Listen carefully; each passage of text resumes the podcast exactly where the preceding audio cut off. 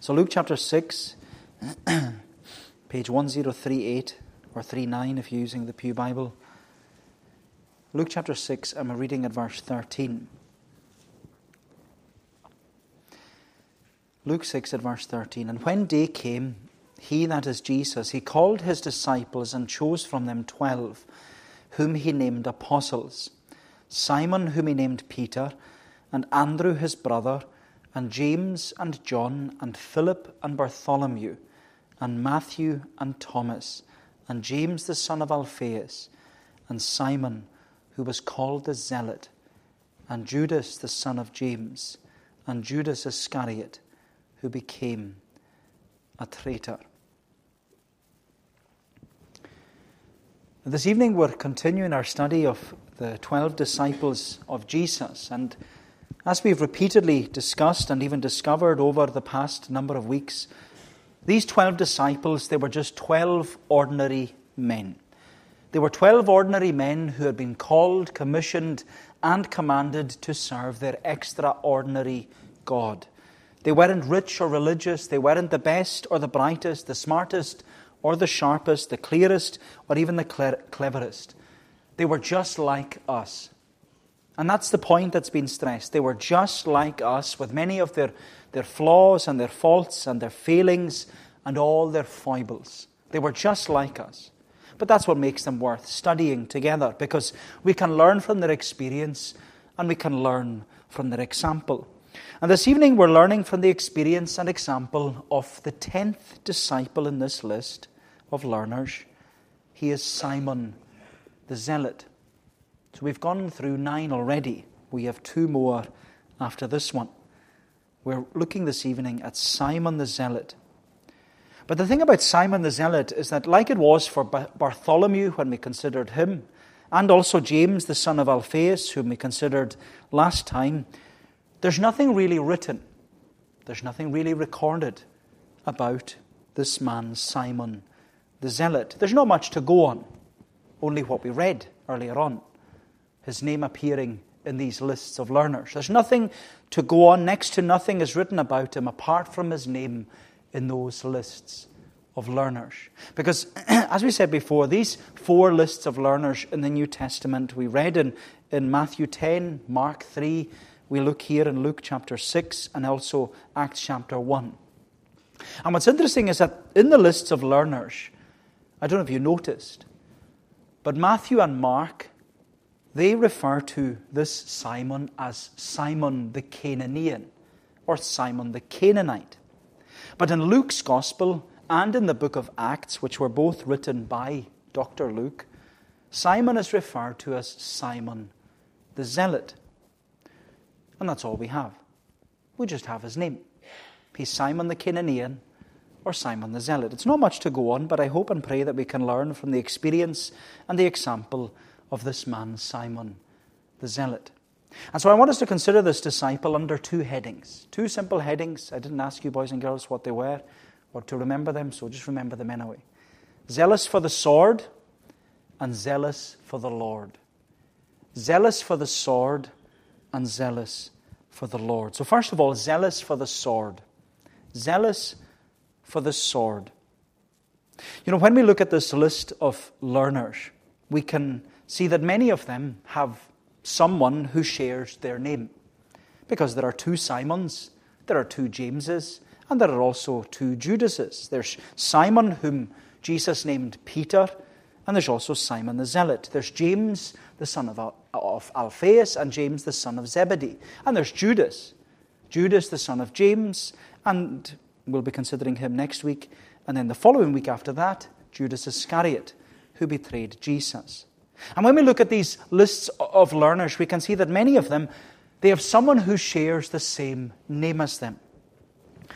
But when it comes to the name Simon, boys and girls, when it comes to the name Simon, Simon, is a, well, Simon was a very common name in ancient Israel. Much like, sorry, no offense, but the name Donald is quite a common name in Lewis. But even though there are two Simons mentioned in this list, there are nine Simons mentioned in the New Testament. There are nine Simons mentioned in the New Testament. there is, as we know, the well known apostle Simon, who was named Peter. There's also this Simon, Simon the Zealot. Jesus, as you know, he had four brothers, and one of them was called Simon. The father of Judas Iscariot, he was also called Simon. There's also Simon the Pharisee.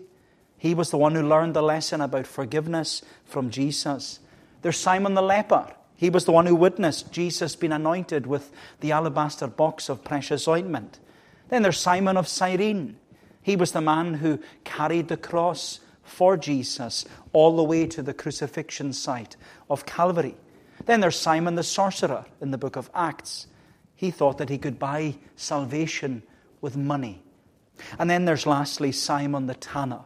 Simon the tanner was the man who lived in Joppa by the sea, and he opened his home to all the apostles. There are nine Simons mentioned in the New Testament.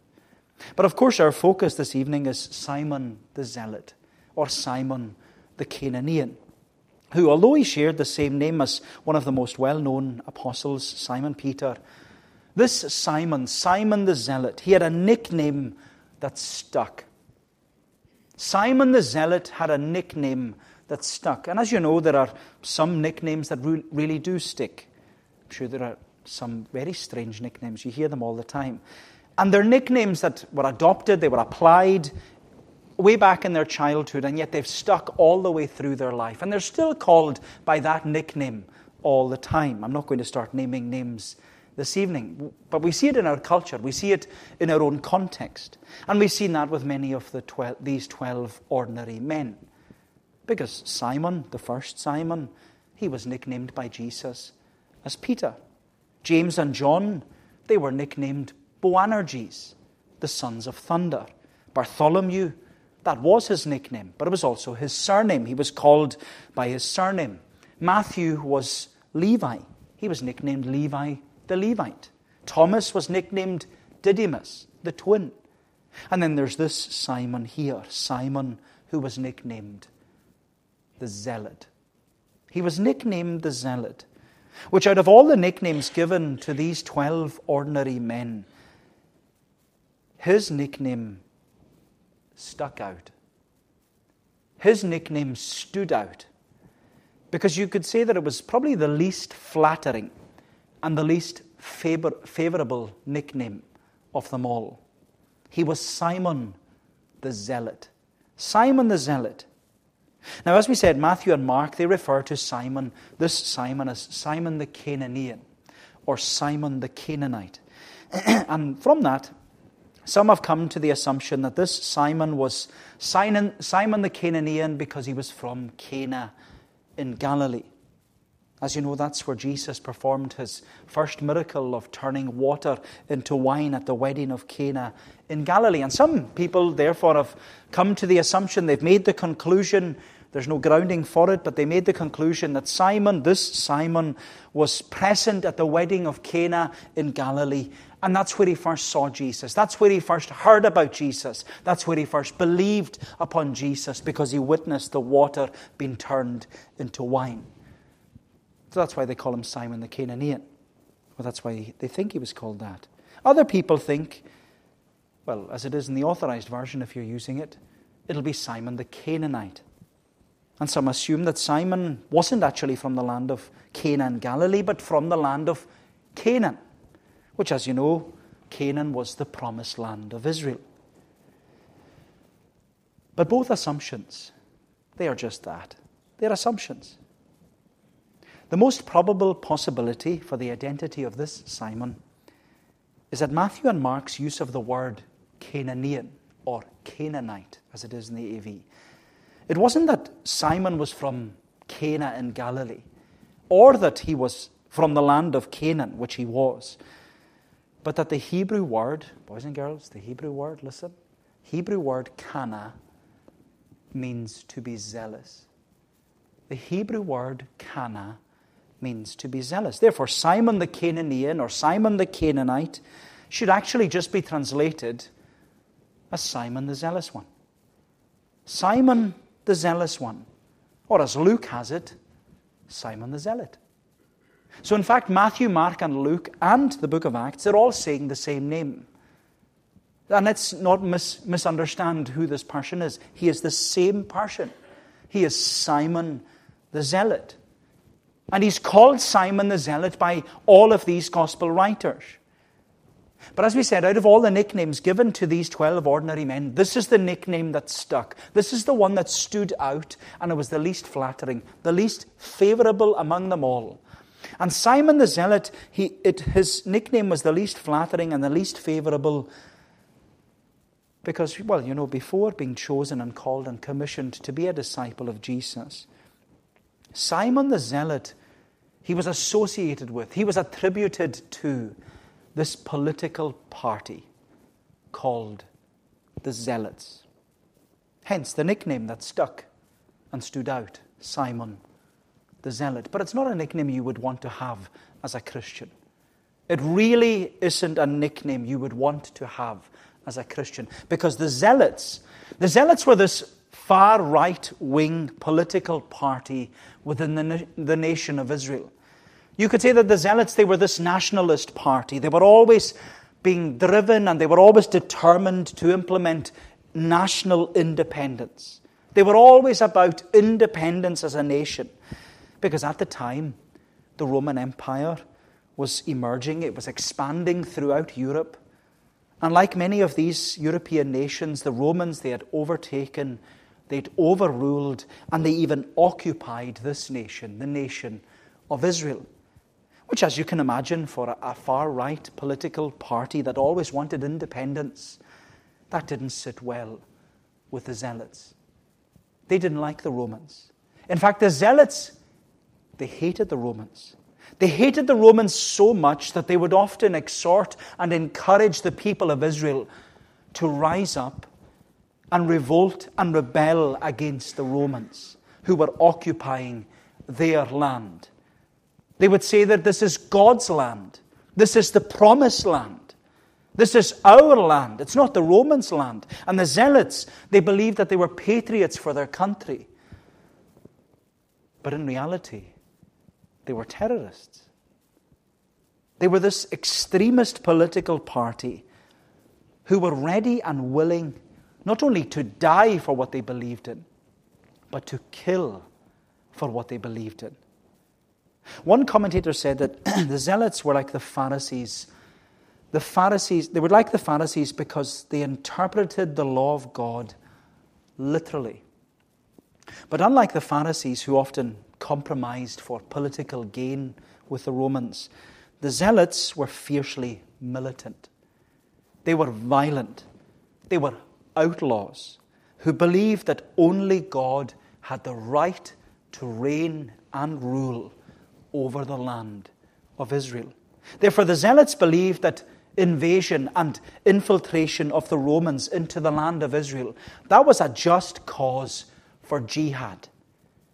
They had a just reason for holy war to fight back against the invasion of the Romans.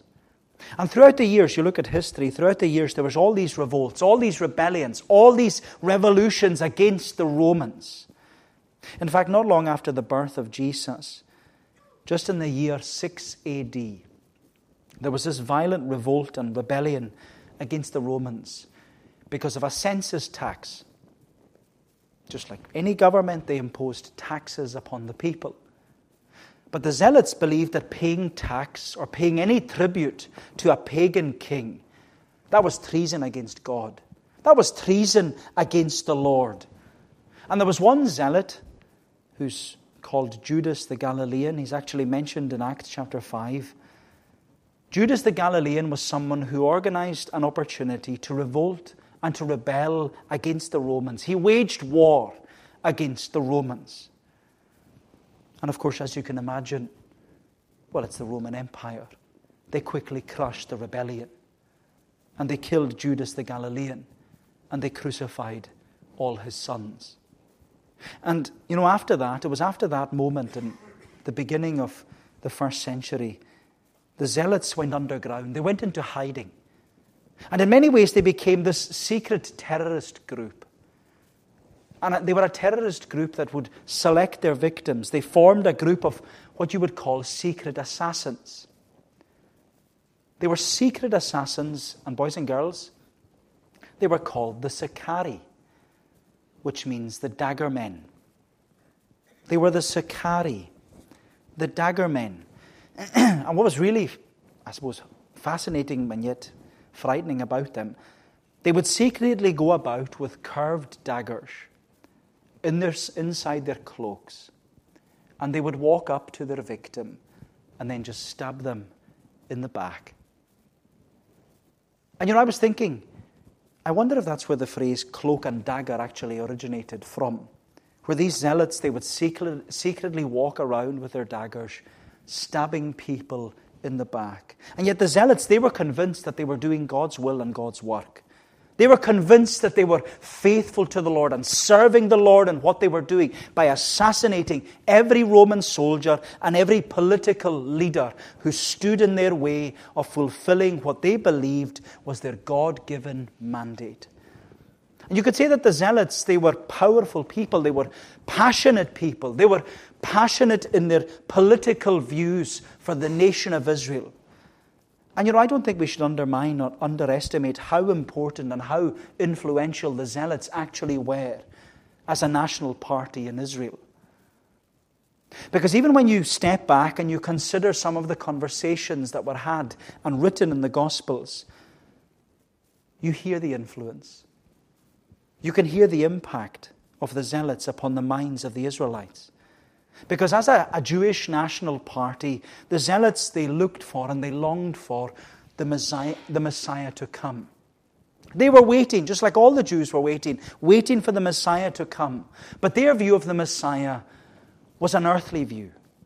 They wanted a king to overthrow the Romans and restore the kingdom to Israel. They wanted their nation back to them.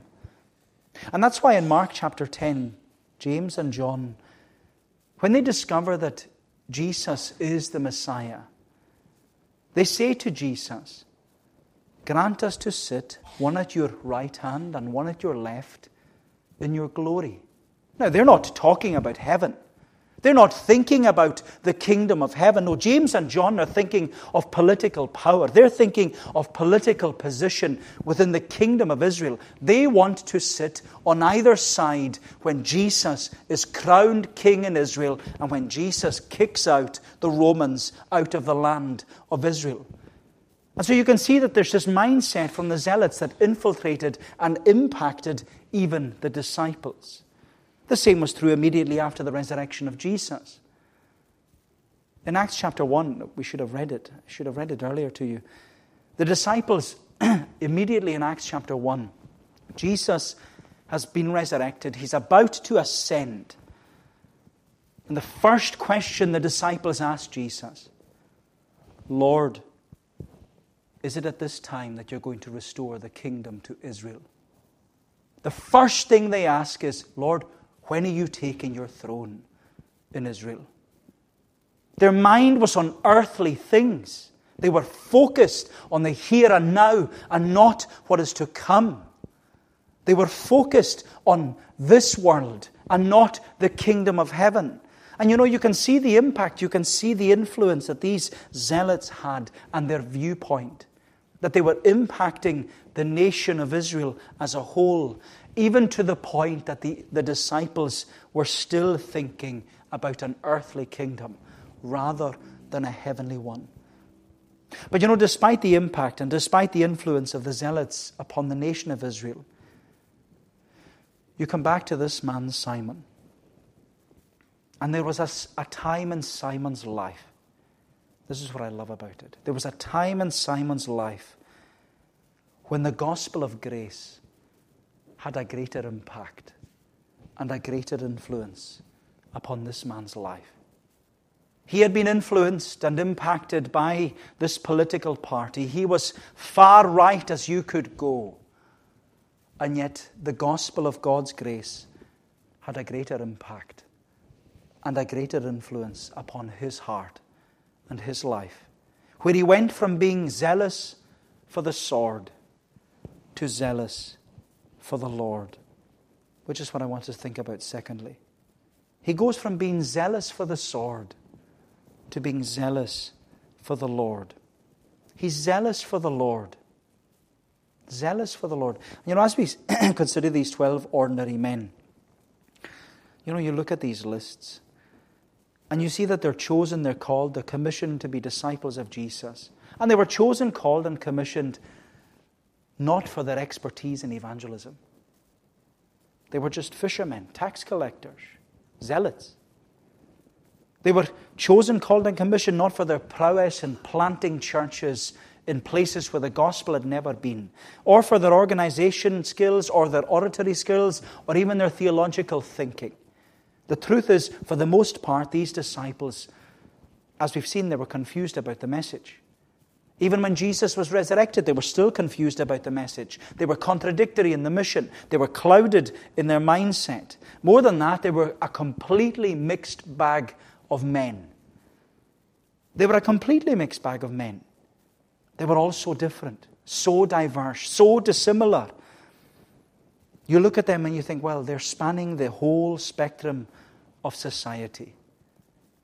You've got, you know, you go to one end of the spectrum and you have one man named Simon, who's a former fisherman on the Sea of Galilee, spent his life out at sea. And Jesus calls him and commissions him and commands him to be a disciple. Then at the other end of the spectrum, you have this other man called Simon. The same name, yet they're completely different. He's this former assassin. He has a murder list that is as long as your arm. He belongs to this far right winged nationalist party. And you look at both Simons and you think to yourself, you couldn't make this up. You couldn't make this up.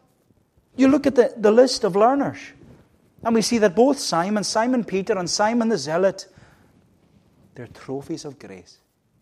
That's what I love about it. They're trophies of grace. These men were evidence to the goodness and the grace and the glory of God in the salvation of sinners. They were trophies of grace. Whether Simon the fisherman or Simon the zealot, they were trophies of grace. But as you know, for Simon the zealot, he was this man who had this colourful and checkered past. He was known and nicknamed Simon the Zealot. Everybody knew him by his nickname, the name that stuck out, the name that stood out, even after he became a Christian, even after he had been chosen and called and commissioned to be a disciple of Jesus. He had this checkered past. He, was a, he had a colourful past. Because in his former life, this Simon, he was a secret assassin. He participated in acts of terror. He incited revolts and rebellions and revolutions against the Roman army who were occupying the nation. Simon the Zealot had this colourful and checkered past. And yet, he was a trophy of grace. He was a trophy of grace. You know, he reminds me, I was reading about Simon the Zealot, and it reminded me of the murderer in prison. Maybe you've heard the story before. I can't remember his name. But he was a murderer in prison who was once given a copy of the New Testament from the Bible Society. And at first he refused to take the New Testament. He said he didn't want it, didn't want anything to do with it. But the man insisted from the Bible Society. He insisted, take the New Testament. And he said, Well, if I take it, I'm going to roll up the pages of the Bible and use them for cigarettes. But all he was told by the Bible Society was, Well, if you do that, at least read the page of the New Testament before you smoke it. And years later, when this prison, prisoner, this murderer, was telling his testimony, about how he had come to faith in Jesus Christ, how he had become a trophy of grace. He testified by saying, I smoked Matthew's gospel. I smoked Mark's gospel. I smoked Luke's gospel and I started smoking John's gospel but when I got to John 3:16 I couldn't smoke anymore because my life was changed from that moment. And you know it's amazing he was a trophy of grace. And you know, it ought to remind us and reassure us that there is absolutely no one who is here this evening or who is watching at home online who is beyond the grasp of the grace of God. Absolutely no one. that he is not able to pull and pluck as a brand from the burning. There's absolutely no one for whom Jesus cannot save because he can save to the uttermost. And you know, Simon the Zealot, he's a reminder of that. He's able to save you, my friend, just as he's able to save me. Simon the Zealot is a living example and living evidence of the goodness and the grace and the glory of God in the salvation of sinners. So it should remind you this evening that if you're out of Christ, you're not too far gone. You're not beyond the pale. You're not unreachable. You are not rejected because the goodness and the grace and the glory of God is able to reach you as it was able to reach me as it was able to reach Simon the Zealot. And you know what I love about these 12 ordinary men? Is that Jesus chose and he called and he commissioned these men. And when you look at them, when you look at who these men were and what these men once were, you look at the list and you see Simon the Zealot. A few names before him is Matthew the tax collector. And like many of the Jews in Israel, the Zealots, they hated tax collectors. They worked for the Roman regime. Tax collectors were traitors, they were turncoats, they were deserters, they were defectors, they were the most despised and disowned people in Israel. They were the lowest of the low. Everyone hated the tax collectors. They were on the same par and page as prostitutes. And you know, Matthew was the kind of guy that Simon would have stabbed in the back Matthew was the kind of guy that Simon the Zealot would have gone up behind him with his dagger in his cloak and shoved it through him and attacked him and assassinated him. And yet, you read it. Read it, my friend, by God's grace. They're now disciples of Jesus Christ. They were enemies in the world. They would have hated one another in the world. But when they came to Christ, they were brothers. Brothers in Christ. They had the same heavenly Father. They were one in Christ. And you know, I love this because it reminds us and reassures us and reaffirms to us that the gospel of God's grace is able to break down barriers and cross every culture. Because when it comes to the gospel of God's grace, my friend, it is for everyone. No one is exempt. No one is exempt. The offer of the gospel is free and it's full. It's for everyone, for whosoever. And you know, it doesn't matter if we have different backgrounds or different baggage or different upbringings or different understandings or different influences and different impacts upon our lives. We're all so different. Even everyone here tonight is all so different. But none of that matters because when the gospel of God's grace lays hold of us, we are reminded that we are all one in Christ Jesus. We are all one in Christ Jesus. And that's the beauty of what God's grace does.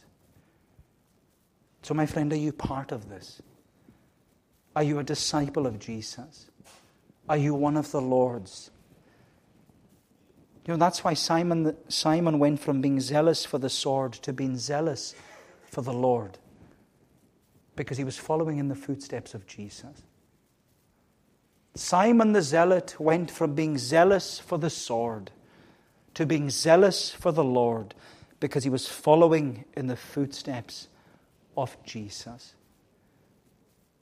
And with this, we'll conclude this evening. Simon was following in the footsteps of Jesus because Jesus reveals, he's revealed to us in the Bible as the one who is zealous for the Lord.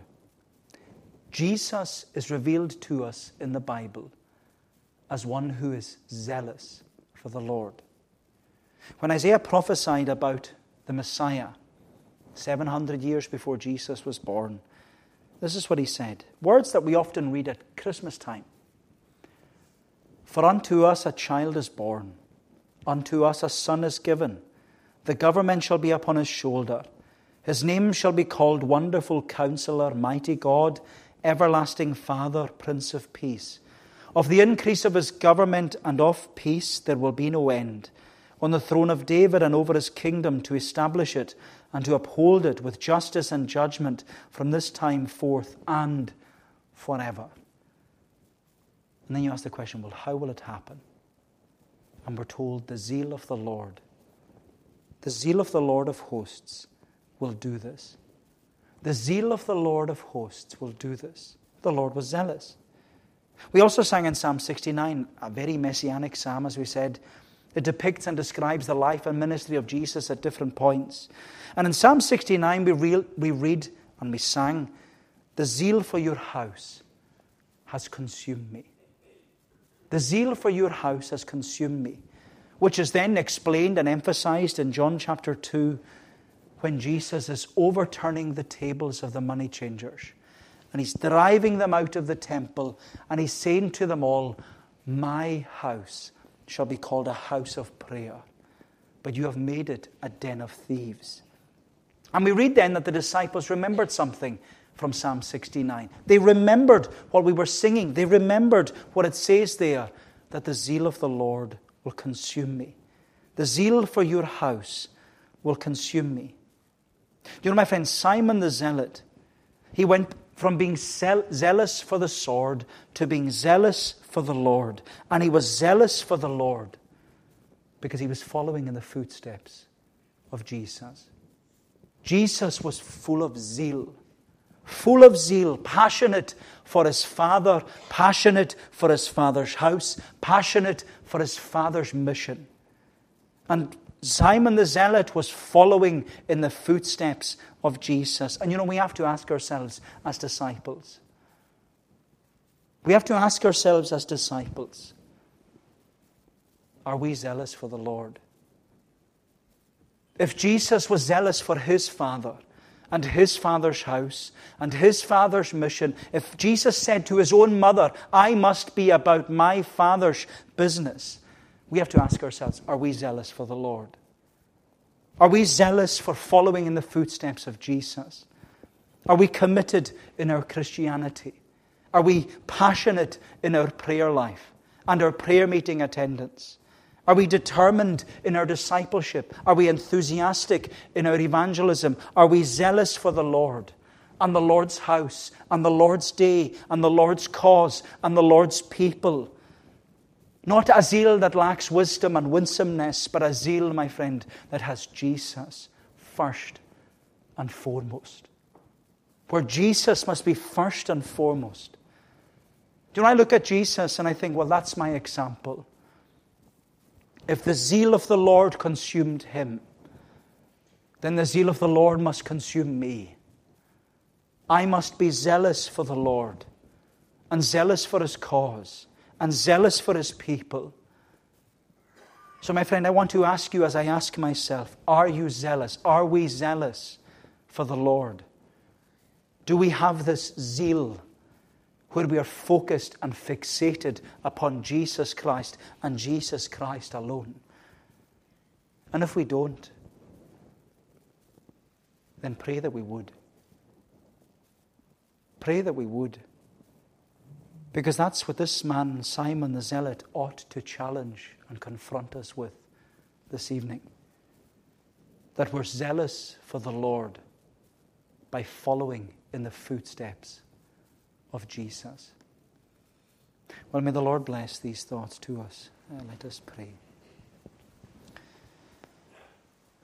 O Lord, our gracious God, we marvel at thy word, that it is living and it is active and Lord, as we sit under it, we pray that Thou wouldst bless it to us, that it would find lodgment in our heart, and that it would spur up within us and stir up within us that desire, that zeal, that we might be consumed by the Lord, consumed with His cause, consumed realizing that we need to focus and fixate ourselves with Jesus.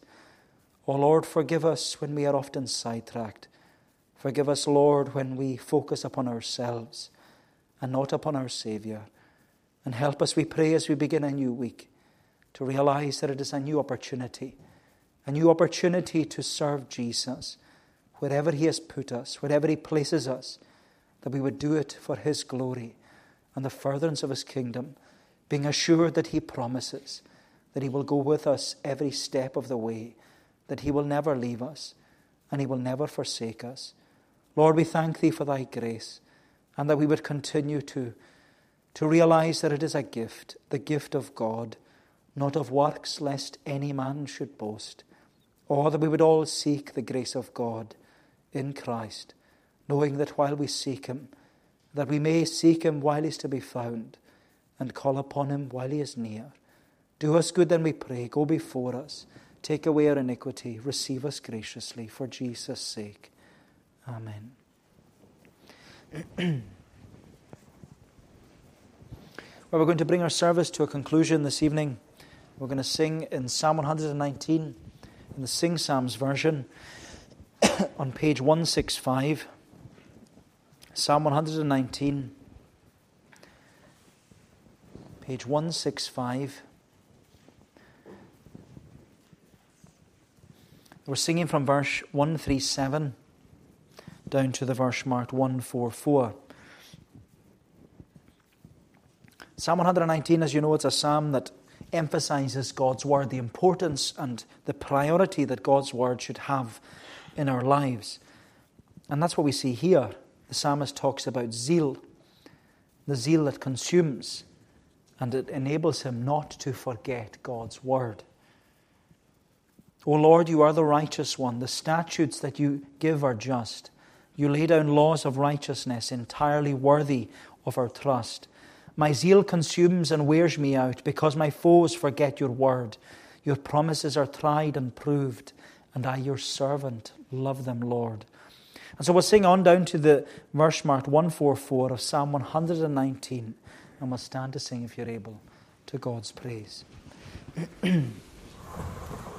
O Lord, you are the